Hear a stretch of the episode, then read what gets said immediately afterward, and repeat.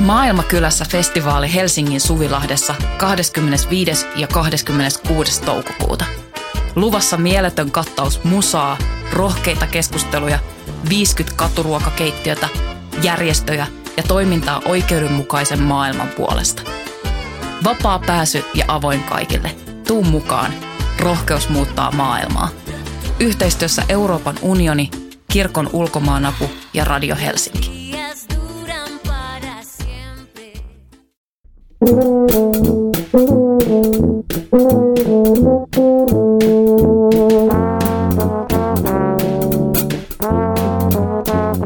Tervetuloa Voimalehden julkaiseman teatterin politiikkaa ja politiikan teatteria podcastin pariin.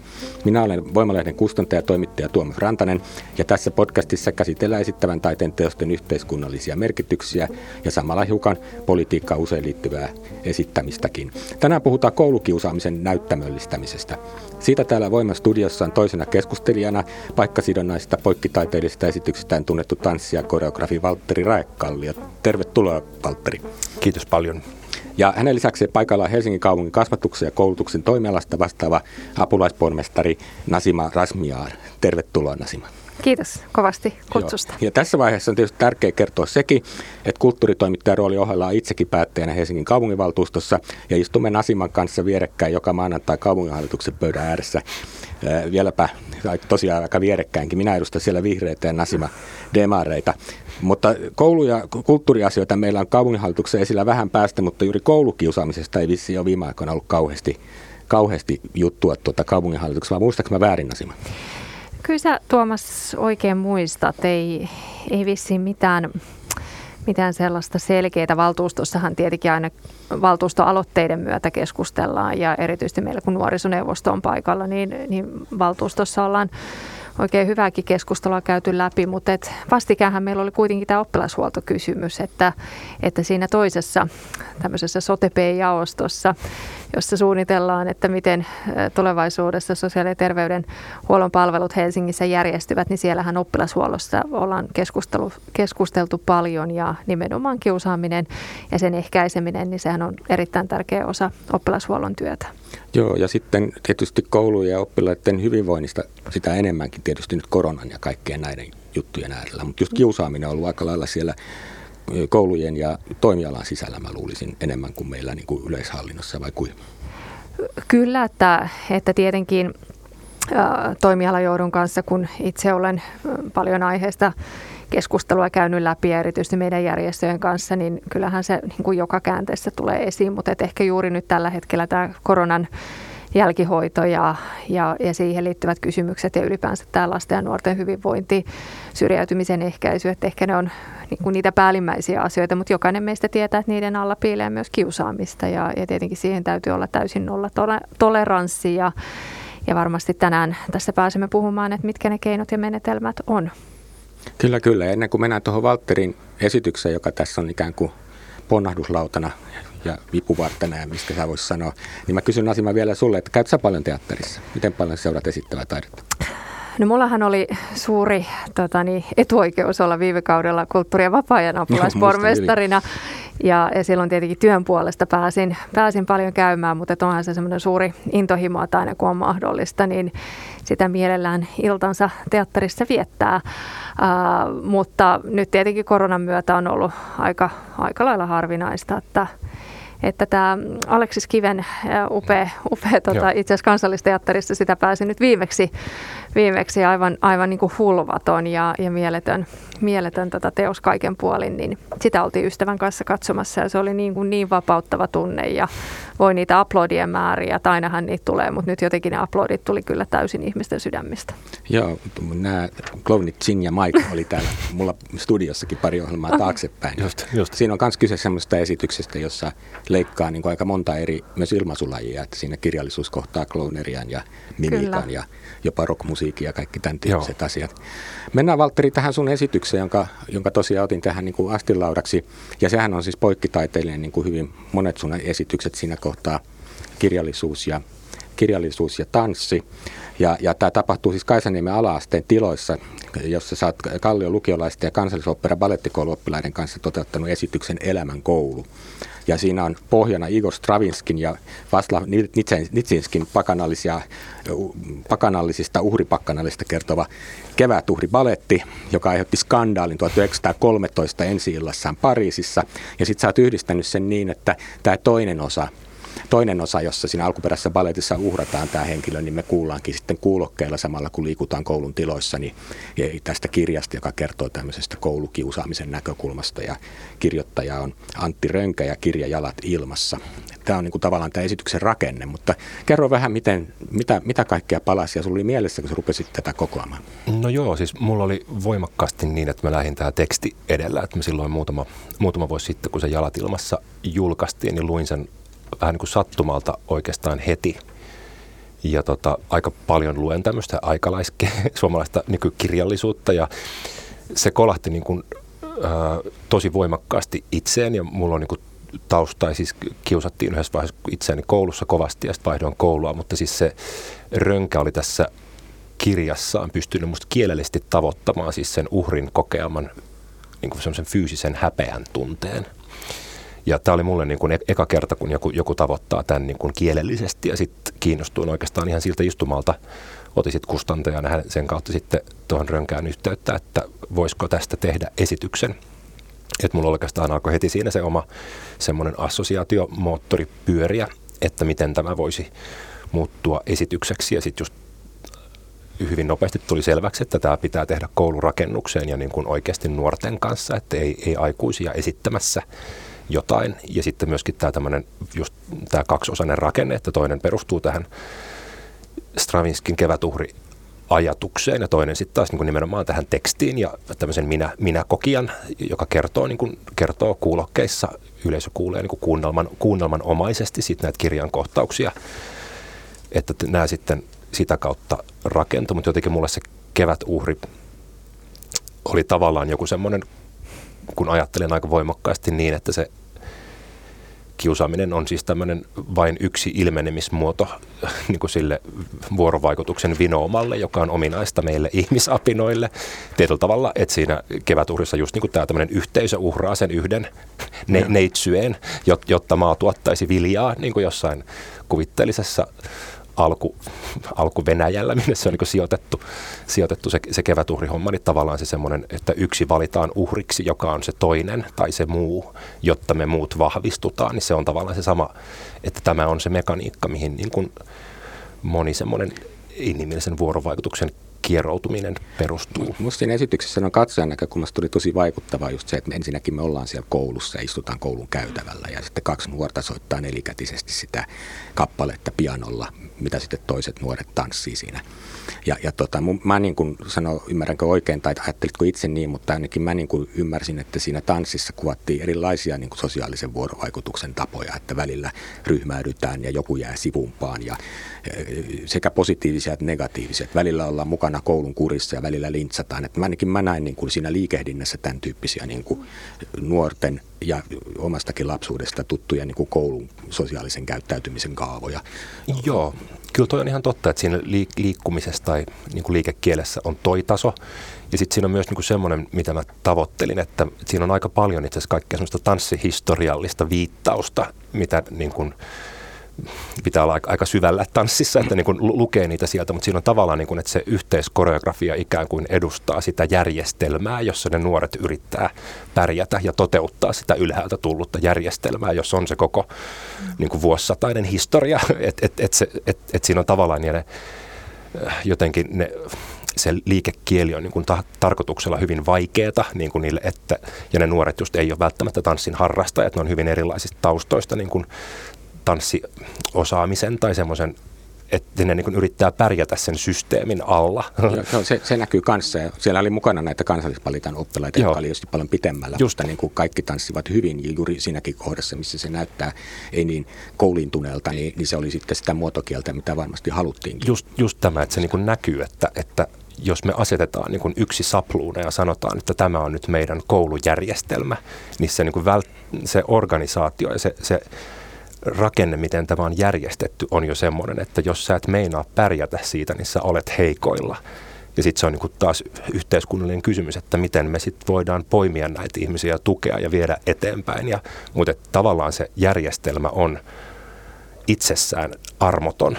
Ja sitten me, meidän pitää niin olla hyvin tietoisia, miten me sitten luodaan siitä armolle tai niin erilaisia polkuja, miten siellä voi toimia. Että tätä, tätä siihen on niin yritetty rakentaa tavallaan sen niin. Ennen kuin päästään Nasimaan vielä puolestaan ääneen ja voidaan yhdessä miettiä, että miten toi kaikki näyttäytyy niin kuin hallinnon näkökulmasta ja koulumaailman niin kuin ohjaamisen näkökulmasta, niin mä vielä kysyisin sulta, Valtteri, sitä, kun mun mielestä siinä esityksessä myös metodi, jonka olet valinnut, että siinä tosiaan ensin me katsotaan sitä esitystä siellä koulun tiloissa ja sitten kun tulee tämä toinen vaihe, missä me ei nähdä sitä uhrausta varsinaisesti, vaan me kuullaan sitten sitä tekstiä, missä tämä omakohtaisesti tarinoita kertova niin kuin kuunnelmanomaisesti tämä, tämän kirjan tekstiä sitä kiusaamisen kokemuksesta. Ja sitten me katsojat kuunnellessamme sitä kuulokkeilla, me kuljetaan pitkin käytäviä ja ollaan luokassa ja kaikkea tämän tyyppistä, niin jollakin lailla siinä tulee sellainen, mm, sanoisinko yhteisöllinen osallistumisen tunne sille katsojalle, että samalla se teksti alkaa niin kuin kohdistuu sekä niin kuin kehoon että siihen yhteisölliseen kohtaamiseen. Ja mulle tuli semmoinen olo, että se mieltä sitä kautta jotenkin ymmärtää, ymmärtää niin kuin miten kehollisyhteisöllinen kokemus se kiusaaminen on. Voi kun kiva kuulla, koska to, toi on tavallaan just se, mitä siinä on, on, on tavoiteltu. Että siis tietenkin jo, tai niin kuin riippuen sen katsojan omasta historiasta, että siis jos on kokee, että on, niin kuin, tai on ollut kiusaamisen uhrina, niin sen varmasti kokee eri tavalla. Ja sitten varmasti, jos on ollut niin kuin, muistaa ja tietää, että on ollut se, se kiusaaja positiossa, niin sen kokee eri tavalla, mutta varmasti myös niin kuin, se, se yhteisö, se muu joukko, ne jotka vaan on mm. tavallaan, kun just se tek- tekstissä tosi hienosti tota, Rönkä kirjoittaa niin kuin siitä, että pahinta on se häpeä, kun ne muut tavallaan näkee sut mm, sinä mm. uhrina ja sä muutut siksi uhriksi siinä yhteisössä.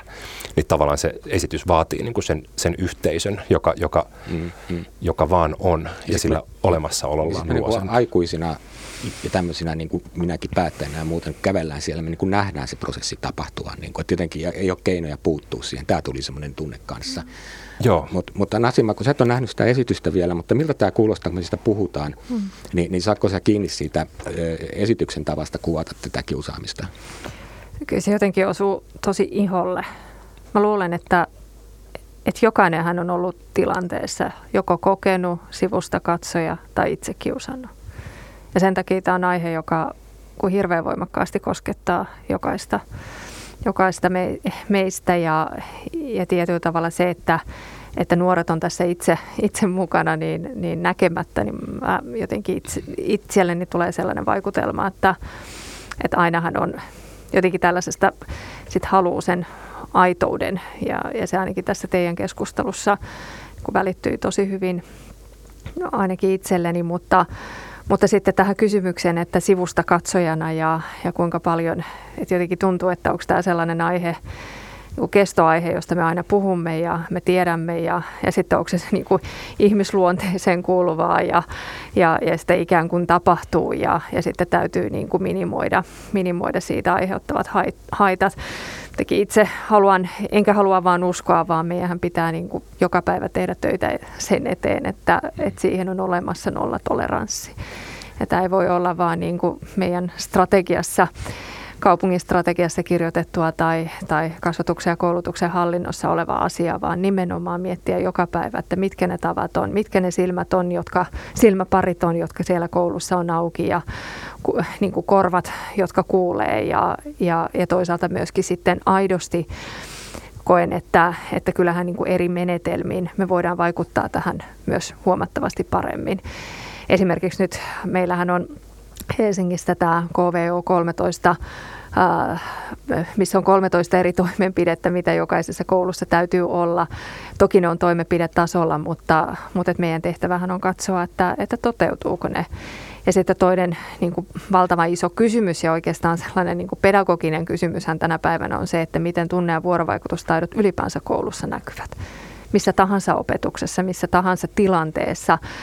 Ja, ja nehän lähtee ihan sieltä varhaiskasvatuksesta lähtien, mutta tästä mielellään niin keskustelisin ja kuulisin myös teiltä lisää, koska se on, jos mietitään ei vaan tätä päivää, mutta tulevaisuutta, niin uskon, että ne on ne taidot, mitä, mitä erityisesti lapset ja nuoret tulee tarvitsemaan. Helsinkihän on ollut erilaisissa tutkimuksessa mukana vastikään OECD-tutkimuksessa, joka ihan selvästi osoittaa, että jos tunne- vuorovaikutustaitoihin niin kyetään puuttumaan riittävän hyvissä ajoin, niin ne on elämänmittaisia vahvuuksia, mitä, mitä lapset ja nuoret kyllä tulevat elämänsä aikana saamaan. Tämä kaikki on tosi totta ja just hallinnollisesti ja poliittisesti varmaan aika yksimielisiä ollaan siitä, että tietenkin pitää kiusaamiseen puuttua, mutta sä puhut noista nyt käytössä olevista ohjausmenetelmistä, niin mitä ne konkreettisesti on? Mäkin olen varmaan niistä ollut jossain vaiheessa päättämässä, mutta nyt en saa ihan mieleeni, mutta kun sä tiedät, niin minkälaisia niin kuin ohjeistuksia me annetaan, annetaan opettajille ja kouluille tähän koulukiusaamisen puuttumiseen tällä hetkellä? No tosiaankin tässä KVO-13-mallissa siellähän on hyvin, hyvin erityyppisiä. Ensinnäkin se, että, että koulussa täytyy olla se aikuinen, jolle, jolle voi mennä kertomaan. Ja meillähän on hyvin tiedät, että valtuustossa ollaan puhuttu myös erilaisista menetelmistä. Se nyt ei ole osana tätä tämmöinen kiusaamisvilkku, että mihin voi nyt sitten, jos näkee vaikka koulupihalla, niin mitä kautta voi niin kuin kanavoida sen, sen tilanteen. Mutta ehkä se niin kuin yleiset ohjeistukset siitä, että miten tilanteisiin puututaan, minkälaista tukea oppilas saa, ketään ei jätetä yksin, miten oppilashuolto on mukana näissä tilanteissa – ja vaikka se kuulostaa tällaisella ohjeistustasolla, mutta onhan ne äärimmäisen tärkeitä, että jokaisessa opettajahuoneessa, jokaisen niin kuin opettajan mielessä ja, ja sydämessä nämä kysymykset ja asiat on. Ja ne on erityisen tärkeitä myös siinä, kun asioita käydään nuorten kanssa läpi, että, että totta kai aikuisilla on koulussa vastuu, mutta että jokaisella on, jokainen, joka katsoo, että mitä ympärillä tapahtuu. Tämähän on niin kuin just se, että tuossa jo kävi ilmi, että että paitsi että annetaan ohjeita, niin se tietysti ammattilaisia antaa niille selkänojaa ikään kuin hyödyntää jonkinlaisia kaavoja, että kun törmää tilanteisiin, mitä pitäisi tehdä. Mutta loppusummahan me ollaan niin kuin ihmisten keskinäisen sosiaalivuorovaikutuksen niin kuin pelisääntöjen äärellä. Että, että onhan niitä opettajia, jotka kiusaa oppilaita ja toisiaan. Että niin kuin, mitä mä oon kuullut lähipiiristäkin opettajahuoneiden tapahtumista, niin kyllä siellä on työpaikkakiusaamista siinä, missä monessa muussakin virastossa. Se, se on varmasti niin kuin just näin. Mä jotenkin ottaisin vähän koppia tuosta tai noit tunne- ja vuorovaikutusta taidot, jotka tässä kävi, kävi pöydällä. Et, et toki niiden opettaminen koulussa on niin kuin ensisijaisen tärkeää, mutta tässä on ehkä tämmöisen käsitte- käsitteiden ja ehkä filosofisella tasolla vielä niin kuin se, että me jotenkin ehkä vähän irrotetaan tämä tämmöinen koulukiusaaminen niin kuin tämmöisenä lasten juttuna, mm-hmm. niin kuin lokeroidaan se eri asiaksi, kun no just vaikka työ, tai MeToo-liike tai joku tämmöinen, mikä nyt on ollut eri tavalla. Että siis se, se on, ne on ihan samaa se on vain niin eri, eri yhteisö ja eri vuorovaikutustilanteet, mutta siis et, et samat, samat et väkivalta on väkivaltaa, toki silloin vähän eri muotoja ja just eri parisuhteessa se on erilaista, että niin kuin, et, mutta että et meillä on niin laajasti hankkeita onneksi Suomessa just vaikka niin parisuhde väkivalta, niin väkivaltaa vastaan ja, että, ja tutkimusta tehdään, niin, mutta että näitä ei ehkä käsitteellisesti pitäisi erottaa niin kauas toisistaan, vaikka totta kai tutkimuksessa vaikka täytyy rajata joku kulma ja näin niin kuin ymmärrän sen, mutta että, että tämä on niin kuin sitä samaa, että kun puhutaan niistä tunne- ja vuorovaikutustaidoista, että kyllä, kyllä, mutta ne ei ole vain koulua varten, vaan että se on se koko, että mitä me ajatellaan, että mitä me, jos meillä on järjestelmä nimeltä koulu, peruskoulu ja tämä, että mitä eväitä me annetaan yhteisesti kaikille, niin kuin, jotka on osa tätä yhteiskuntaa, niin kuinka keskiössä siellä vaikka on nämä niin kuin tunne- ja vuorovaikutustaidot oman ehkä lapseni näkökulmasta ja sen, niin kuin se kurkitusikkuna kouluun, niin väitän, että hyvin paljon luokanvalvojasta kiinni jotenkin. Mm-hmm. Oman lapsen kohdalla ollut, musta tuntuu tosi hyvät säkä, että on, on semmoinen luokanvalvoja, joka panostaa näihin, mutta tavallaan, että kun me luodaan koulujärjestelmä, me niin kuin luodaan koneisto, jossa on väkivallan mahdollisuus. Ja niin kuin, ei tarvitse hirveästi lähteä sen jengan väärälle kierteelle, kun se alkaa niin kuin, muistuttaa jonkunlaista väkivaltakoneistoa tai ainakin niin kuin, mahdollistaa sen jonkun semmoisen, että et siis se, että, että niin. Mm. Joo, eihän nimenomaan sehän ei ole meillä millään tavalla systemaattista tällä hetkellä, että, että äh, jokaisessa koulussa täytyy olla ohjelma siitä, että miten näitä tunne- ja vuorovaikutustaitoja kehitetään, mutta, mutta se, että vaihtelee hyvin paljon kouluttain, niin olet ihan oikeassa, että riippuu vähän luokanohjaajasta, opettajasta ja koulusta ja rehtorista, että, että sellaista systemaattisuutta valitettavasti meillä ei ole ja, ja ilman muuta pitäisi olla. Katoin just, että meillä on Laakavuoren alaaste, jossa ihan konkreettisella tav- tasolla ja tavalla ne on ottanut näitä tunne- ja vuorovaikutustaitoja se aivan niin kuin ylimääräisenä oppituntina kaikille vuosiluokille. Se on ollut päätös, minkä, minkä koulu on halunnut tehdä. Koulu, jossa on paljon S2 oppijoita, opiskelijoita, paljon maahanmuuttajataustaisia, sosioekonomisesti niin kuin haastavassa, haastavalla alueella oleva koulu ja, ja koetaan, että nimenomaan niin kuin näillä, näillä keinoin, ei pelkästään kiusaamiseen, mutta elämänhallintaan ylipäänsä pystytään Just, huomattavan mm, paljon paremmin vaikuttamaan ja ymmärtääkseni on erittäin hyviä tuloksia, mutta se on vaatinut sellaisia motivoituneita aikuisia ja erityisesti opettajia, jotka on halunneet ja priorisoineet. Ja, ja sitten myös ehkä itse ajattelen, että, että ylipäänsä taide, taideaineiden tuominen vahvemmin kouluihin, niin sehän on myös hirveän niin kuin hieno keino, on se sitten teatterin kautta, kuvamataidon, musiikin, tanssin kautta. Nehän myös niitä tilanteita, joissa voidaan hyvin niin kuin laajasti käsitellä tunne- ja vuorovaikutustaitoja. Mä luulen, että teatteri on just se siinä suhteessa erityisen hedelmällinen, koska siinä, siihen perustuu niin roolinotto, että se joudut niin miettimään, miltä jostain muusta ihmisestä tuntuu kuin susta Ja mä oon nähnyt hienoja esimerkkejä tanssista. Joo, ja tanssi kanssa. Ylipäänsä siis tämmöinen, niin kuin missä, missä niin kuin esittävien taiteiden etuus on siinä. Tottahan nyt kaikki taide auttaa itse immertymiseen ja vuorovaikutukseen kyllä. Joo, mutta siinäkin taas, niin kun, että paljon jos meillä nyt niitä taideaineita tosiaan on, niin se opetus, että mä just ymmärrän tämän tämmöisen tai jos, jos puhutaan poliittisesta teatterista kohta lisää, mutta et, et mm, totta kai mm. niin kuin mä ymmärrän, että hallintokoneisto toimii niin kuin just toimenpideohjelmilla ja tot, totta kai niin kuin pitää olla toimenpideohjelma ja katsoa, miten se vaikuttaa. Ja, et ky, kyllä, kyllä, mutta et se niin kuin, että mihin ne tunnit siellä ihan konkreettisesti käytetään. Ja kyllä mä jo ymmärrän, että täytyy opettaa matematiikkaa ja niin kuin luonnontieteellisiä aineita ja niin kuin globaali kilpailu ja pää. niin kuin, mm, joo, ihan, tot, ihan totta sekin, mutta että ne, miten mä sanon, että, että siis että joku, joku ihme yksinkertainen ROI-laskelma siitä, että mitä se aika, mitä me sijoitetaan nyt vaikka näihin tunne, tä, tämmöisiin taitoihin, niin mitä se tuottaa, niin se on niin tosi vaikea saada siitä se ymmärrys, että mitä me tällä nyt saatiin, kun taas se on ihan selkeä katsoa PISA, että missä me nyt mennään matikassa tai lukemisessa, ja siis ne on tärkeitä asioita, en, en yhtään sano sitä, mutta niin kuin... Mutta miten me mitataan sivistystä, niin. ja, ja taideaineethan tuo hirveän vahvasti mm. siinä on tämä sivistyksellinen näkökulma ja, ja on täysin samaa mieltä, että se ajatteluhan täytyy olla niin, että se ei ole pois matematiikasta, vaan vahvistaa myös niin kuin matematiikan oppimista.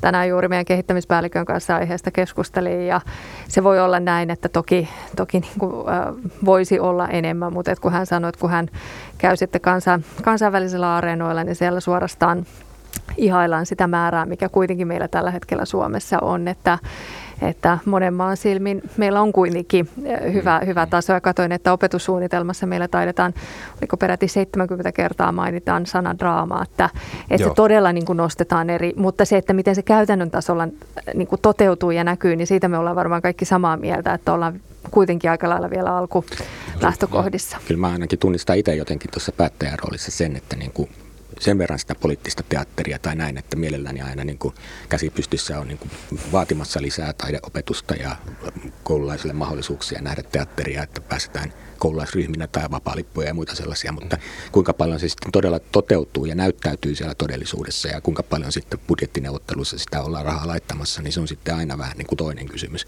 En mä tiedä, tunnistaako sen Asima itse sen, että niin kuin tavallaan hyvien asioiden edessä taiteen ja kulttuurin puolesta tehdään, tehdään paljon asioita, joita mm. Sitten ei pystytä viemään ihan loppuun asti.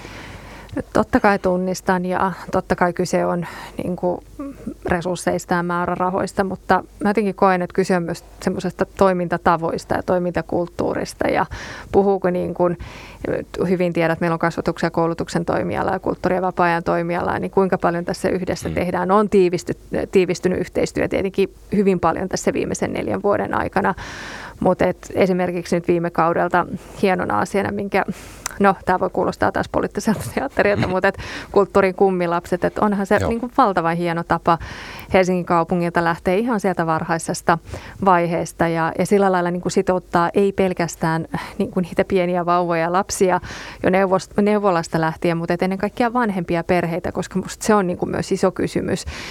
Mä henkilökohtaisesti itse, itse kun, kun tänne aikanaan, aikanaan Suomen muutettiin. Ja ja mä muistan jo niitä ensimmäisiä hetkiä, siis ei, en mä ole koskaan museossa käynyt, en mä ole koskaan teatterissa käynyt, ei mun vanhemmat ole pystynyt viemään niin kuin, ja vaikka haluaisi ollut, niin, niin tietenkin kielitaidottomana ei tunne, ei tiedä, niin mistä sitä niin kuin aloittaa. Tiedän, että on, on paljon lapsia Helsingissä, joille, joille ei minkäänlaista niin kuin tuntumapintaa, kontaktipintaa, hmm. yhtymäpintaa perheen kautta mihinkään meidän kulttuurilaitokseen. Ja se, että se tulee tällä tavalla niin kuin yhteiskunnan kautta, instituutioiden kautta, koulun kautta, niin on äärimmäisen arvokasta. Ja äh, ensimmäinen kokemukseni varmaan taiteiden yöstä, kun perhe sitten ajatteli, että nyt, nyt mennään oikeasti katsomaan, kun isä tiesi, että jotain siellä keskustassa tapahtuu. Ja me mentiin niin kuin taiteiden yönä minä ja pikkuveljeni ja, ja tätä äiti ja isä, kaikki koko perhe, perhevoimi lähdettiin katsomaan, että mitä, mitä tarjottavaa Helsingillä on ja mitä sieltä taiteiden yöstä löytyy, niin, niin huomattiin vaan, että eihän me ymmärretä mitään ja, ja loppujen lopuksi taidettiin päätyä Mäkkärille ja se oli niin kuin hieno hetki, että et jotenkin ne, se vanhempien yritys, ja mä muistan sen ilmi elävästi vielä tänäkin päivänä, on jaksanut muistuttaa siitä monta kertaa, että vaikka yritystä on, halua on, mutta kun ei tiedä, että mihin menee ja mitä kautta sitä taidetta saa, mm. saa, saa tota niin, perheelle ja erityisesti lapsille, niin, niin se on aika niin kuin mahdotonta ja siihen vaan tarvitaan niitä instituutioita. Aika, aika mahtava tarina, kun kuitenkin ihminen päätyy sitten niin kuin kulttuuri- ja vapaa- ja vastaavaksi apulaispormestariksi, niin kuin viime kaudella olit. Siihen. Että niin kuin siinä mielessä niin kuin, näin se tarttuu kuitenkin tuommoinenkin yritys ja ajatus, että silloinhan siihen kulttuurin kuitenkin ihan lapsesta saakka on niin kuin nähty semmoinen niin kuin ajatus, että tämä on tärkeää. Mutta ensimmäinen taidemuseokokemus, niin varmaan melko lailla ollut varmaan koulun kautta, mutta ensimmäinen kunnollinen, missä itse olen käynyt ja ostanut lipun ja mennyt e- ihan omana itsenäni, niin on varmaan ollut siinä vähän ennen täysikään tulemista. Joo, joo, ja sitten mä taas on semmoisesta kodista, että mä vietin katsoa Turkkaa jo silleen kakarasta pitää. Että, niin kuin, että, että, ja sitten mulla on tullut tänne, muistan tämmöisen niin kuin, tilanteen, tuli mainosgraafikko töihin harjoitteluun, joo. nuori kundi, joka sitten kun mä pistin sen tekemään jotain teatterimaista, niin sitten kävi ilmi, että se ei ole koskaan käynyt teatterissa. Mä olin aivan järkyttynyt. Joo. Ja sitten vaan tajuu, että me oikeasti se luokkajako omalla tavallaan, yep. joka ei ole välttämättä taloudellinen luokkajako, mutta se on niin kuin olemassa oleva yhteiskunnallinen seikka, kulttuurinen luokkajako Kyllä. siinä, että toiset saa ihan toisenlaiset valmiudet kotoa Joo. ottaa vastaan kulttuuria. Ja tuosta täytyy kyllä nyt, aina kun taiteilija kohtaa poliittisen päättäjän, niin pitää olla varovainen, mutta nyt, nyt pitää kyllä siis antaa myös ihan aidosti kyllä kehua siihen, kun mä oon parikymmentä vuotta toiminut Helsingissä am, niin kuin taiteen ammattilaisena, että todella paljon hyvää on kyllä tuossa tehty. Että siis se, miten Helsingin kulttuuripuoli on jotenkin yhteistyökumppanina ja rahoittajana, niin kuin, että se on, se on niin kuin ihan eri kiska nykyään kuin kymmenen vuotta sitten, mikä on siis, että te, kiitos vaan. M- mutta tota, niin kuin just toi tommonen, että vielä jos on tilanne, että meillä on, no nyt toki ihan niin päivänkin polttavien uutisten takia, mutta, mutta et, et, et kun Suomi kasvaa ja niin pääkaupunki kasvaa ja tulee uusia suomalaisia ja on just tämä tämmöinen valmiiksi jo tämmöinen ehkä kulttuurillinen luokkajako, että kuinka paljon ihmisiä pääsee taiteen ja tämän tyyppisten harrastusten pariin, niin se on niin kuin ehdottomasti se, missä on ihan niin kuin valtavasti vielä työsarkaa. Ja ehkä just tämän oman hankkeen, tämän elämänkouluteoksen kautta, niin se semmoinen yhteistyö sitten taas niin kuin tämmöisenä kulttuuritoimijana sinne kaskoon, siis kasvatukseen ja koulutukseen, mm. niin kuin tämänhetkisen tota sun, sun hallintolinja, niin se oli taas niin kuin äärimmäisen vaikeaa. Mutta totta kai... Kerro siitä, tuo on kiinnostavaa. Siis Kallion lukiohan sulla on siinä yhteistyökumppanina ja tota, niin kuin aika usein näissä esittävän taiteen projekteissa, by the way. Mutta mut minkälaisia vaikeuksia siinä tuli? No en, nyt siis... En, Anna tulla. Joo, joo ei, mutta siis oli, oli vaan siis, kun otti virkamiehiin yhteyttä ja kun oma ajatus oli se, että kun Kalliolukio on siis remontissa, minkä takia me ei voitu toteuttaa että siellä. Sitten alettiin etsimään niin kuin koulurakennusta Helsingistä, johon voitaisiin tehdä tämmöinen. Ja mun reunaehdot oli se, että me ei haluta toimia jumppasalissa, vaan niin kuin luokkahuoneissa, ja meitä ei haittaa mikään muu toiminta, mitä koulussa on. Että jos siellä on sählykerho tai joku kielikurssi jossain luokassa, niin tämä on meille hyvä. Että siellä on tavallaan, niin kuin, siitä tulee osa meidän lavastusta, jos siellä on siis muuta. Että me ei haluta niin kuin tyhjentää koulua meitä varten, vaan että kaikki muu voi olla, ja katsotaan, että mitä siellä on, ja me tultaisiin. Mutta en halua maksaa Helsingin kaupungille vuokraa. Mm. Ja siis tämä oli vaan niin kuin käsittämättömän hankala prosessi, josta mun tulkinta on se, että lopulta tämä tuli nimenomaan täältä kulttuuripuolen linjasta se lopullinen sysäys sit sinne kaskoon, kun siellä oli kaikki sillä, että ei meillä tehdä tämmöistä, älä soittele meille enää. niin kuin hyvin voimakkaasti, mutta en nyt halua ketään. Ei. Kaikki tietysti Mä, mä, mä tunnistan tämän, kun mä itse ollut päätöksenteossa tuolla kiinteistö- ja kaupunkisuunnittelupuolella pitempään vielä kuin näillä kaskon puolella, niin tota, tai lähempänä vielä sillä puolella, niin jotenkin nämä kiinteistöt on jatkuvasti ongelma, että niin kuin hallintokuntien siivot ei leikkaa mm. näissä kohdissa. Sitten jos tulee joku ylimääräinen hanke, josta kaikki hyötyisi ja kaikki tykkää, kellään ei mitään sitä vastaa, ei mitään kaupallista, puhtaasti niin kuin bonusta kaikille, niin siitä huolimatta löytyy huonosti työkaluja ylittää ne siilot. Joo, tämä siis... niin kuin tuntuu toistuvan koko ajan hankekohda kerrallaan. Olo oli nimenomaan tämä, että ei ollut mitään järkevää prosessia, miten sitä kiinteistöä voi ns. lainata niin toisen koulun mm niin kuin jo, et se oli niin kuin tämä. No mä muistan tämän sun vanhan hankkeen, siis sen neuromaanin, joka meni sinne Marian sairaalaan, kun hän typötyi, ja niin senkin kanssa oli. Ei ehkä pureta sitä tässä, Joo, mutta, ei, mutta vastaavan tyyppisiä tilanteita syntyy. Että vaikka siellä ei ole mitään muuta toimintaa, niin silti sen niin kuin sanghajaaminen niin kuin yleishyödyllisen kulttuuritoimintaan ei ole helppoa. Mutta siihen kasko oli kyllä, eli kasvatuksen ja koulutuksen toimijalla oli täysin syytön. Mut, niin. Mutta mitäs Nasima?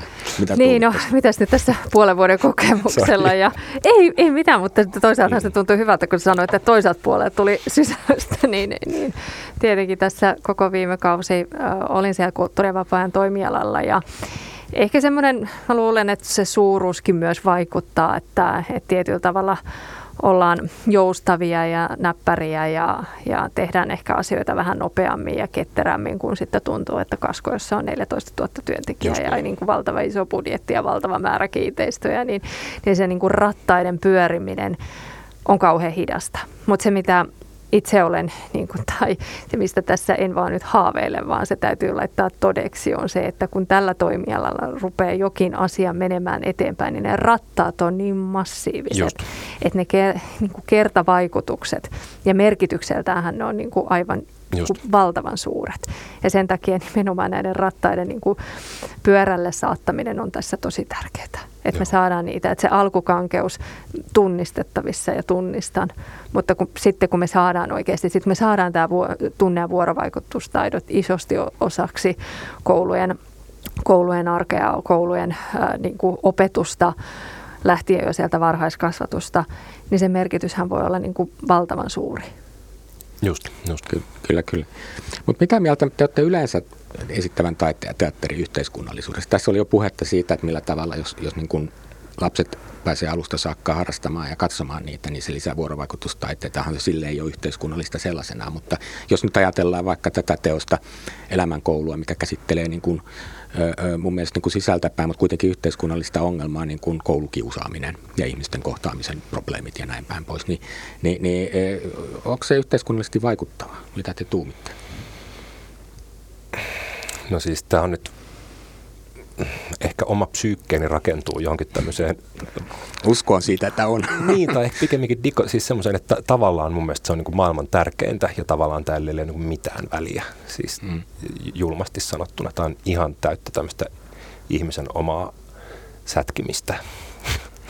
Sitten mikä avappas vähän, nyt mä putosin käydä. Tämä on siis, siis niin kuin motiiveita? Tai ei, kun... ei vaan siis, että niin kuin tämä taiteilijan tehtävä on tavallaan niin kuin se, että, että nämä on mun, mun mielestä tämä on niin kuin olennaisen tärkeää. Ja mä vaikka tuossa esityksessä väitän, että me tavallaan niin kuin onnistuttiin. Me mm, osattiin luoda muoto niin kuin aika monimutkaisille ja tärkeille yhteiskunnallisille asioille tuossa esityksessä, mikä niin kuin jakautuu katsojille.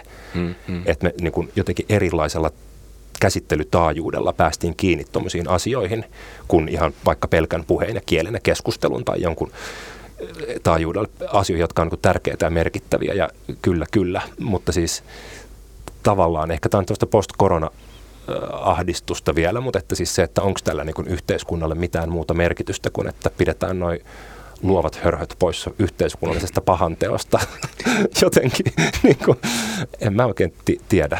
Mm. Siis mun mielestä joo, mutta en mä osaa tähän nyt sanoa sillä niin kuin No joo, ei, siis toki toki on siellä ollut liikuttuneita ihmisiä ja niiden nuorten kanssa tekeminen on ollut itsessään merkittävää ja tärkeää, mutta siis se, mm. se on vaikeaa katsoa omaa toimintaa tuommoisen merkityskakkulan läpi muuten kuin että se on mulle tärkeää. Niin, ja oltaisiin nytkin puhumassa sitten sitä aiheesta niin kuin tavallaan yhteiskunnallisesta horisontista. Ja se, mikä mua kiinnostaa niin sun metodissa kyllä, mikä näkyy muissakin teoksissa, niin, niin on se, että siinä on kuitenkin pohjataide on niin kuin tanssi. Että sä oot koreografia tanssia. Mm. Ja, ja sehän on kuitenkin hyvin abstrakti ilmaisulaji. Mutta että sä tuot niin kuin nimenomaan kaunokirjallisuuden kautta sinne sisään myöskin ihan sisältöjä, yhteiskunnallisesti haastavia niin kuin jännitteitä, niin kuin uranilampussa nyt oli kaiken maailman työelämän ahdistukset ja muutkin kaadettu niskaan. Ja, kyllä yleensä tavaraa riittää ihan hirveän paljon, että tanssiesityksessä usein niin kuin kriitikkona menee katsoa muotokieltä ja yrittää nimestä päätellä, mitä tässä abstraktisti mm. kuvaillaan, mutta sun tapauksessa tulee kyllä sitä tavaraa aika paljon. Joo, mutta se on just tämä, kun la- lainaa noita kirjailija ki- kirjailijoiden ajatuksia ja tavallaan niin kuin heijastelee omia juttuja niihin. Että siis se, on se, se kieli on kyllä aika kova. Mm. Jotain ne siellä teatterissa on tajunnut, että se, se kieli on aika kova juttu. Siis se, että on, että on joku semmoinen niin käsitteellinen taso, mutta sitten tavallaan se oma juttu, mistä on kiinnostunut, on niin löytää sen kielen tasolla joku toinen taa, no mä puhun tälle taajuudessa, mutta siis joku, joku toinen semmoinen, mikä kuitenkin jatkaisi sitä tai heijastaisi eri suuntaan sitä. Mm. sitä. Mut entäs Nasima, mitä sä niin. ajattelet niin kuin taiteen yhteiskunnallisuudesta? Niin, no mä ajattelen sen niin, että, että jos se on niin kuin pienen ryhmän tietynlainen etuoikeus, jolla niin kuin kaikki on jo valmiiksi olemassa ja vietetään mukavaa yhdessäoloa ja, ja eihän se silloin ole tietenkin koko yhteiskunnan etu. Se on, se on, se on varmasti sen tietyn ryhmän, joka, joka sen kokee, mutta et, kyllähän meidän kaikkien lähtökohta on se, että, että mahdollisimman moni pääsee kokemaan ja mahdollisimman erilaiset ihmiset erilaisista taustoista, erilaisista lähtökohdista. Ja siinä mä uskon, että meillä on vielä tosi paljon tekemistä ja, ja erityisesti mulla ja sulla Tuomaksella, äh, Tuomaksen kanssa me ollaan paljon Helsingissä tehty ja kiitos siitä, että, että, että, että nostit niin kuin hienolla tavalla sen, sen niin kuin viime vuosien työn silti, ja nimenomaan se yhteistyö mun mielestä on lähtenyt hirveän hyvin käyntiin koulujen kautta ja äh, lapset niin kuin osana taidelaitoksia, taidelaitokset myös niin kuin jalkautuvat niihin kouluihin. Just. Ja se on kauheaa, jos niitä ovia ei jostain syystä avata, mutta, mutta et lähtökohtahan pitäisi nimenomaan olla se, että se tuodaan kauhean lähe, lähe, läheisesti omaa arkea, omaa koulua, omaa asuinyhteisöä. Sitähän se on niin kuin parhaimmillaan. Mutta että ollaan huomattu, että kuinka paljon, kauanko meilläkin kesti, että me saatiin HSL-liput, että koululaiset pääsee niin kuin, Se oli käsittämätön sotku, kun se oli liikkumaan. Sitä, kuka maksaa, mistä pussista menee, kaikki oli valmiit maksaa, mutta ei oikein keksitty sitä keinoa, miten se tapahtuu. Just. Ja sitten kun se saatiin, niin se oli, se oli mm. erittäin tärkeä edistysaskel, mutta että näitähän me tarvitaan valtavan paljon. Ja silloin kun sen kokee riittävän moni, niin sillä on valtavan, valtavan suuri merkitys ja arvo. Ja mä itse näen sen niin, että niin kuin taiteen kautta se, missä niin kuin kieli ei enää riitä. Mm. Kun omista tunteista ei pysty puhumaan, ei pysty sanottamaan, ei pysty kuvailemaan, niin se, että sen pystyy niin kuin tanssin keinoin tai erilaiset menetelmät, mitkä en minäkään ole niiden niin kuin asiantuntija, uskon, että meidän oppilashuolta on ja niin kuin lukuisat ammattilaiset, jotka tätä työtä työtä nuorten kanssa tekevät, niin kyllähän se kokemus siitä, että se niin kuin, se valtavan vaikuttava kokemus siitä, että pystyin tuomaan tämän paha olon jollain lailla esiin, että nyt se näkyy. Mm. Tai sitten se, että miten sä voit asettua jonkun toisen ihmisen asemaan. Esimerkiksi meillä on ollut tämä minun silmin, sinun silmin, ää, tota, käsittelee rasismia ja, ja, ja tavallaan niin kuin syrjintää on päässyt sen projektin parin vähän paremmin tutustumaan, niin sieltähän nimenomaan niiden nuorten kautta tulee kauhean vahvaa viestiä siitä, että ensimmäistä kertaa niin kuin ymmärsin, että miltä toisesta tuntuu, kun jatkuvasti katsotaan ihonväriä tai nimeä tai, tai niin kuin taustaa tai uskontoa koska hirveän harvoinhan me asetetaan itseämme toisen ihmisen no. asemaan. Ja jos näillä niin kuin menetelmiä ja keinoin niin kuin pystytään tätä puolta saavuttamaan, niin onhan se valtavan merkityksellistä. Mutta sanoisin mä vielä se, että kun sä oot itse yleisössä ja käyt katsot taidetta ja esityksiä, niin etitkö sä sieltä samalla lailla kuin minä niin kuin koko ajan yhteiskunnallisia ulottuvuuksia? Mä oon niin läpipoliittinen, mua kiinnostaa koko ajan se, että mitä tietoisia tai tiedostamattomia juttuja tekijät ovat sinne sijoittaneet. Kun mä koen, että teatteri on niin kuin ajassa ja paikassa hyvin siihen sidottua yhteisöllistä kohtaamista, niin sinne suodattuu mun mielestä kaikki, kaikki se semmoinen niin yhteiskunnan valtapelikin ainakin välillisesti. Mm. Ja sitä mä siellä niin kuin koko ajan haen. Et enkä mä vä, yritä välttää niin kuin kriitikkona, että mä niin kuin kirjoitan sinne jotain sellaista, mitä sinne ei ole tarkoituksella laitettu, mutta mä yritän niin kuin myöskin niin kuin tunnistaa itsenne. Teet sä samalla tavalla? Niin kuin, en mä usko, että mä teen sitä noin paljon. Mutta minä, Mut, tykkäät sä niin kuin taiteesta, jossa joku, joku niin kuin osallistava eetos tai yhteiskunnallinen niin kuin sanoma? Tot, totta kai ja, ja ehkä vähän eri tavalla en mä nyt sano, mä niin kuin, no valehtelisin jo sanoisin, että joka kerta niin kuin sitä rupeaa sitten työstämään, miettimään niin kuin valtavan pitkään, että joskus se on vaan niin kuin, se on yhdessäoloa ja, ja tulee niin kuin ihana tunne ja se on vähän sellainen, että käyt sitten museossa tai, tai sitten äh, katsomassa teatteria, niin ikään kuin se adrenaliini, minkä sieltä saa yhtä lailla kuin olet sitten kuntosalissa, enkä mä niin kuin lähde sitä miettimään kauhean niin kuin merkityksellisesti. Mutta onhan niin kuin lukuisia hetkiä, jolloin niin kuin istut tai seisot taideteoksen edessä ja sitä vaan niin kuin lamaantuu eikä tiedä, että mitä tästä pitäisi ajatella. Ja, mm. ja et onhan totta kai sitä työstää, mutta jokainen meistä mä luulen, että me työstetään vähän, vähän eri tavalla. Ja, mm. ja niin, ehkä en mä, niin kuin, en mä vie sitä sitten jokaisen tota, pöytäkeskusteluun ja illalliskeskusteluun, jossa niinku kädet heiluu ja, ja, ja niinku, ö, tota, volyymi kasvaa. Että, et aika, aika lailla niinku henkilökohtainen asia kuitenkin. Kyllä, kyllä. Tuleeko sinulle mieleen jotain sellaisia, nyt kun teatteripodcastissa ollaan, niin tuleeko mieleen sellaisia teatteri- tai esitystaideteoksia, jotka on jollain lailla koskettanut sun niinku semmoista yhteiskunnallista sydäntä tai tämmöistä osallistuja-identiteettiä?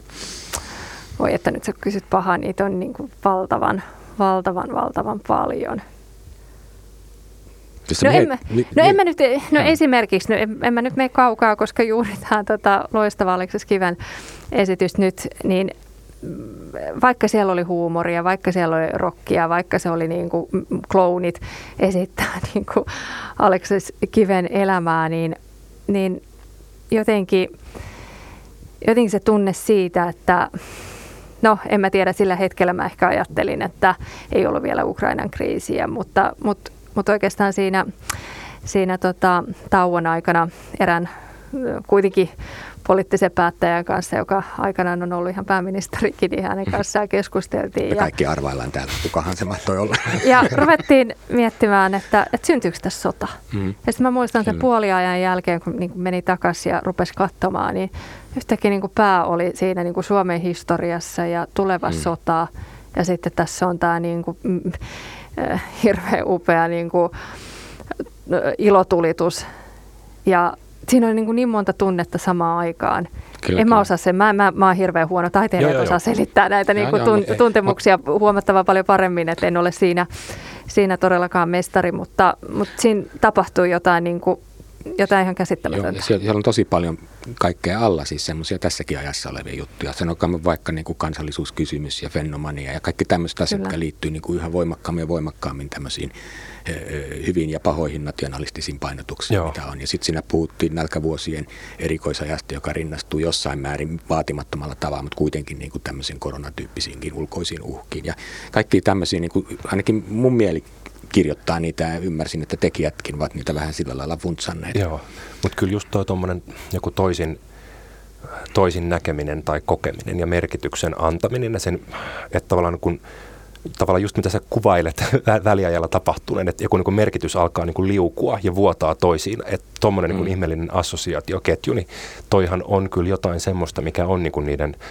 tunnetaitojen, tavallaan ton asian tunnistaminenhan on, on, se, on, on, on se tunnetaito, just minkä takia se semmoinen sivistyksen, jotenkin sivistyksen opettaminen koulussa on niin tunnetaitojen opettaminen opettaa niin kuin juuri noihin prosesseihin, mitkä sitten liittyy myös sekä taiteen kohtaamiseen että myös niin kuin taiteen tekemiseen ja tavallaan taiteelliseen ajatteluun, joka on niin kuin merkitysten antamista ja semmoista li- liuuttelua ja vuodattamista toisiinsa ja mikä on taas niin kuin juttu, joka niin kuin lapsissa on luonnostaan ennen kuin ne menee kouluun.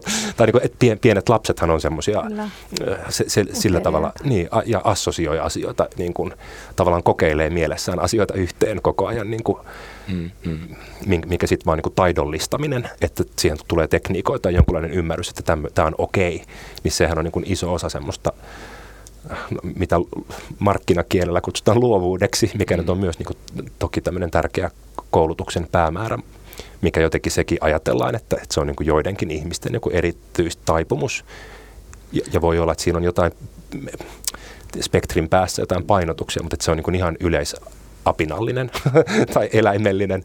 Siis jotenkin, että asioita voi yhdistellä ja mitä enemmän yhdistelee ja jossain kivassa porukassa ja se on mielekästä se kivaa leikkiä. Niin sehän, sehän on niin kuin tavallaan taiteen yksi määritelmäkin jopa, että hirveän usein taiteilijat jopa kuvaa sen, että niin kuin pystyy niin kuin aikuisena ammattilaisena tekemään sitä, mitä lapsena teki. Että niin. leik- leikkimisen niin kuin mahdollisuus sallitaan taiteen kautta, ei juuri missään muualla. Niin jotenkin niin kuin traagistakin jopa jossain määrin. Niin.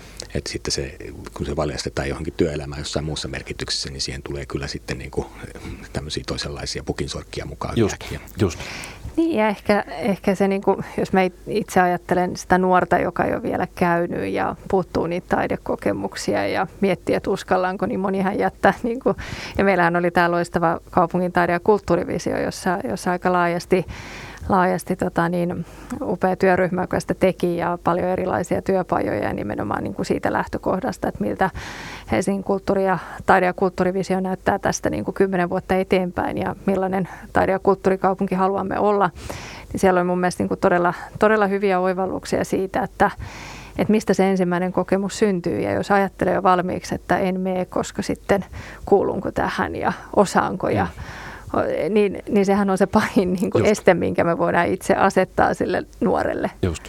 Kyllä, kyllä. Ja just noistahan kiusaamisen kokemuksetkin syntyy, kun on se epäonnistumisen pelko ja häpeän pelko, mihin toiset ihmiset sitten tarttuu sillä just. omaa pelkoaan torjuakseen. Ja näitä mekanismeja me tunnetaan Just.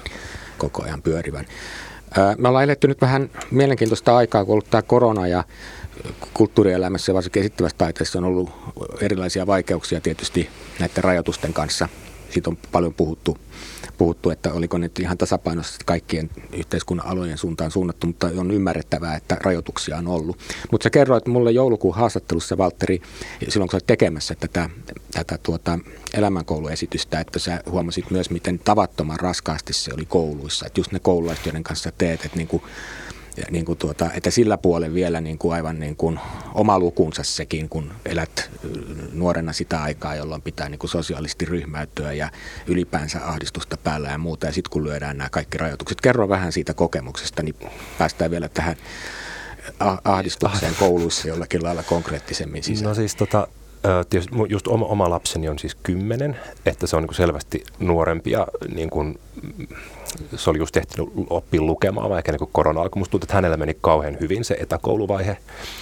Mutta sitten taas just noin lukiolaisilla, mikä toi elämän vaihe on niin täysin, täysin toisenlainen. Että on just niin siinä itsenäistymisen ja nyt on just tämä ylioppilaskoe-uudistus, että niillä on selvästi valtavat paineet, niin kuin, että siis yhtäkkiä sen ikäisillä ihmisillä on niin kuin oikeasti sellainen olo, että ne nyt tekee semmoisia loppuelämän päätöksiä. Ja varmaan nyt omassakin nuoruudessa oli vähän semmoinen olo, mutta että selvästi se on nyt konkretisoitunut siihen, että onko sulla se pitkä matikka vai ei. Mm-hmm. Ja et, et se on niin mu- muutamaan tämmöiseen... Niin kuin, ja kun ne muuttuu vielä ne niin, koko ajan. Just niin. Nyt jos sä elät jonkun aineen kirjoittamatta, niin se saattaa vaikuttaa sitten tulevassa. Just näin. On kamalaa. Et selvästi niin kuin muutamat tämmöiset yksittäiset ahdistuskivet on niin kuin kasvanut valtavan, tai niin kuin tämmöiset tihe, tiheymmät on kasvanut valtavan suureksi.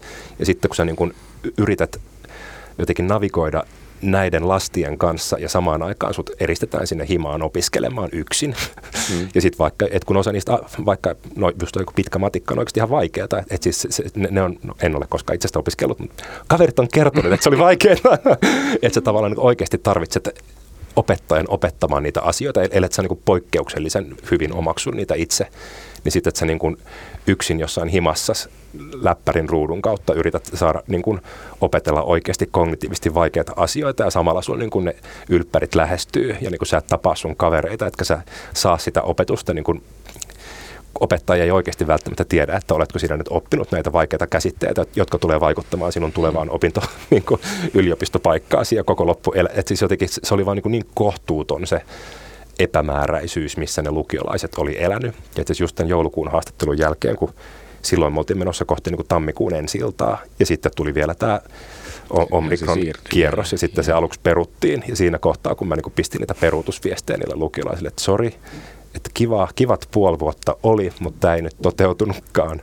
Oi Niin se oli kyllä niin kuin ylivoimaisesti oma tämän korona-ajan kauhein hetki, mutta sitten me onneksi saatiin junaltua ne nyt tänne helmi, helmimaaliskuulle sitten.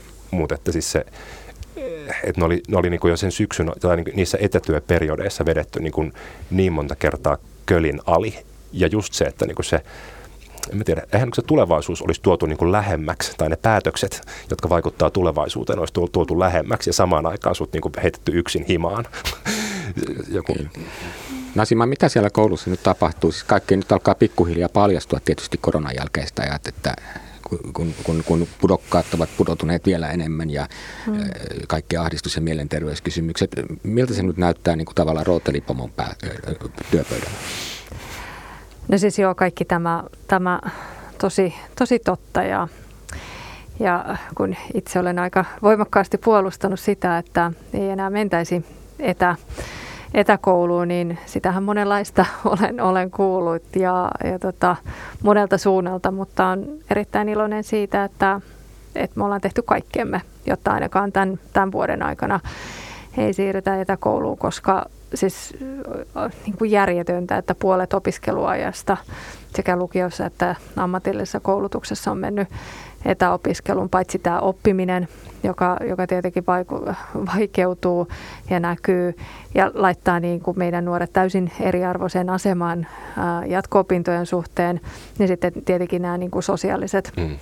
kysymykset ja, ja kuinka paljon siinä ollaan menetetty ja miten, miten sitä sitten ikinä pystytään edes mittaamaan.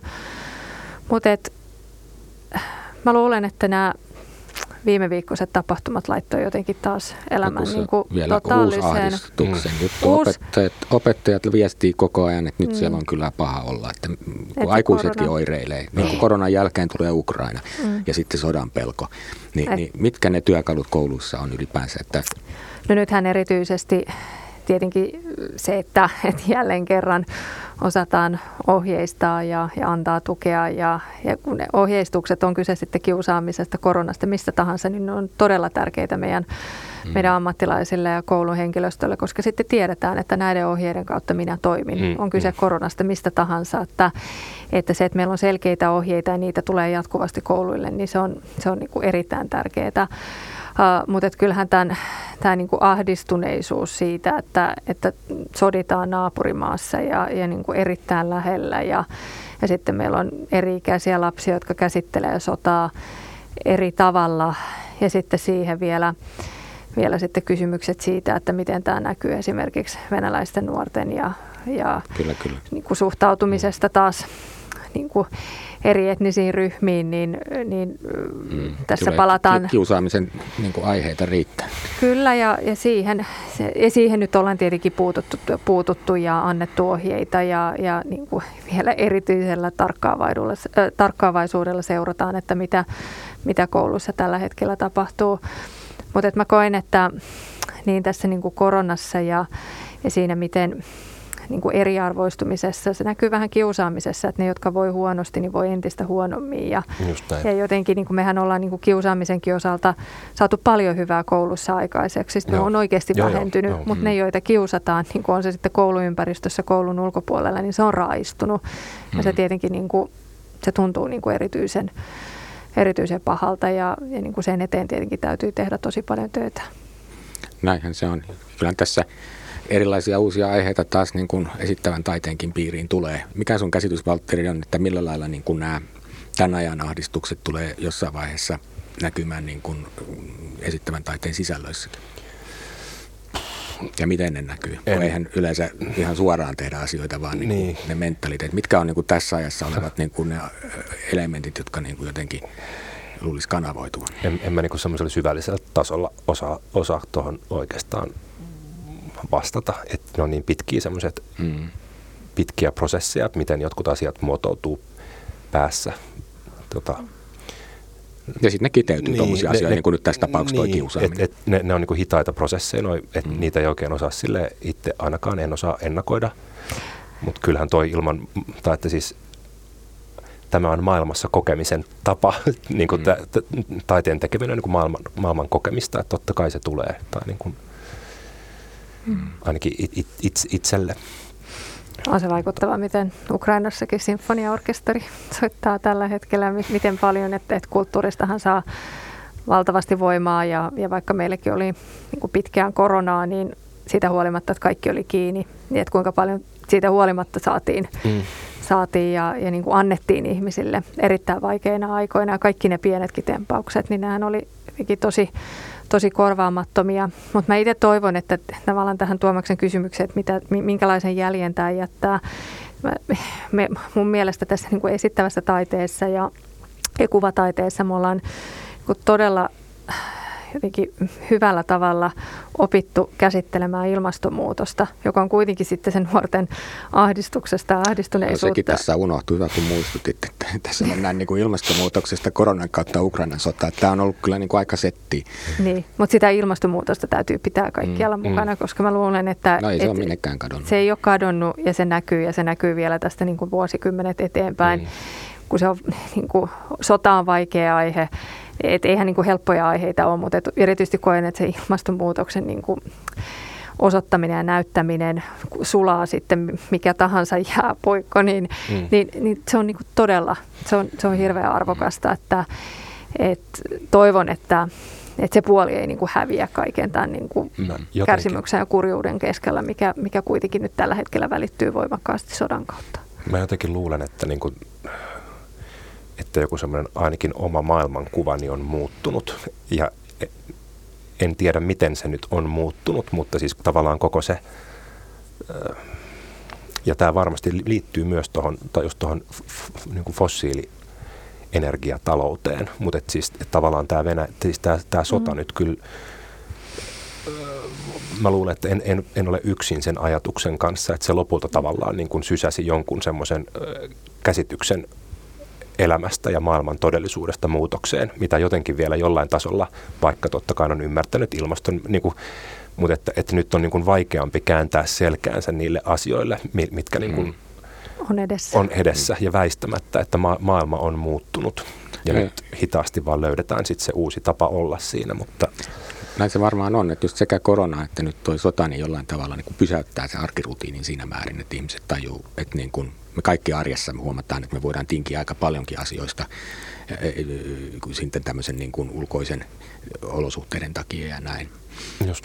Mutta tota, päätti vähän loppuun vaikka syviin vesiin ja synkkeisiin ajatuksiin, että jos tässä vielä lop- jotakin positiivista hakisi, niin eikö voi ajatella niin, että taide itsessään on kuitenkin myös sen niin kuin tehtävä on jotenkin antaa ihmisille niin kuin välineitä käsitellä myös kriisiaikoja, että se ei ole vaan semmoista viidettä niin sanotusti, mitä sitäkin tarvitaan, että ihmisillä on elämänsä arjen yläpuolelle tulevia asioita, mutta että jossain määrin mä haluan nähdä itse, että taiteen tehtävä on myös antaa välineitä käsitellä vaikeita asioita ja kohdata niin kuin myös haasteita. Tragediahan on siihen, mitä oivallisin työkalu vai mitä tuumitte? Va- varmasti ja siis niin kuin ta- ta- taiteessahan on kyse jotenkin toisen no yleensä ihmisen, mutta ajattelun ja kokemusmaailman jonkunlaisesta kohtaamisesta joko yksin, siis jonkun taideobjektin, niin kuin teoksen vaikka kuvataiteen kautta, tai sitten yhdessä teatterissa tai konsertissa, tai että siis sehän on, on, on kohtaamista ja käsittelemistä, että mitä se maailma on. Niin kyllähän sen on, tai ehkä vähän sitä koronastakin jo jäi se olo, että, että me ei ehkä ihan aina meinata muistaa sitä mahdollisuutta, joka sillä taiteella niin kuin yhteiskunnallisesti meille on. Miten me se me ikinä jaetaankaan niin kuin yksilönä tai jonain kansakuntana tai jonain omana lähiyhteisönä tai mikä se me onkaan, mutta että, että me voidaan niin kuin yksin tai yhdessä kohdata asioita sen taiteen läpi tai sen kautta, niin kuin joko yhden ihmisen ajattelua tai jonkunlaisen toisen, toisenlaisen kokonaisen kulttuuripiirin jonkunlaisia niin kuin ajatuskulkuja tai näkökulmia tai semmoisia.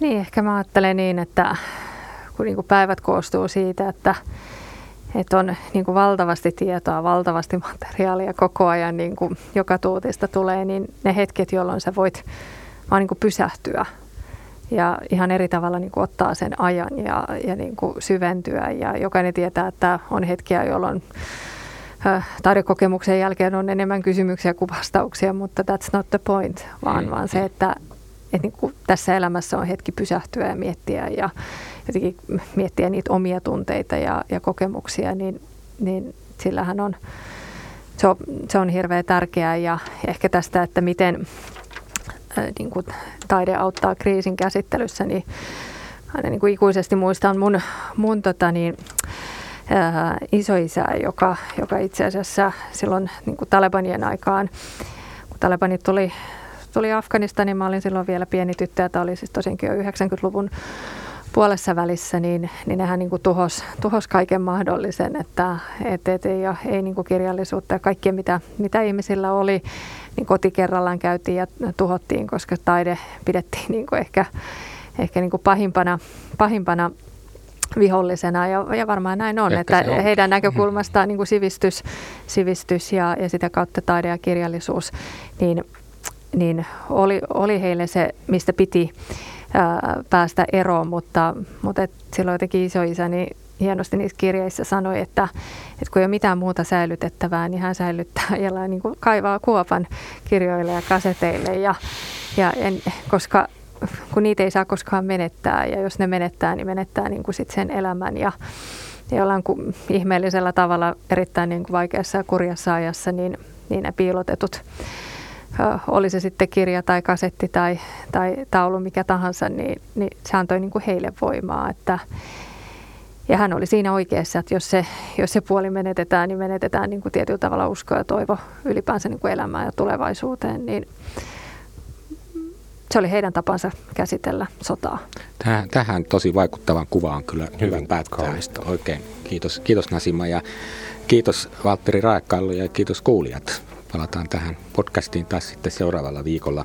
Tämä on siis Teatterin politiikka ja politiikan teatteria podcast, jota julkaisee Voimalehti. Kaikki jaksot löytyvät Voiman nettisivuja osoitteesta voima.fi kautta audio. Kiitos vieraille kielä. Kiitos paljon. Kiitos. Kiitos. Kiitos. Thank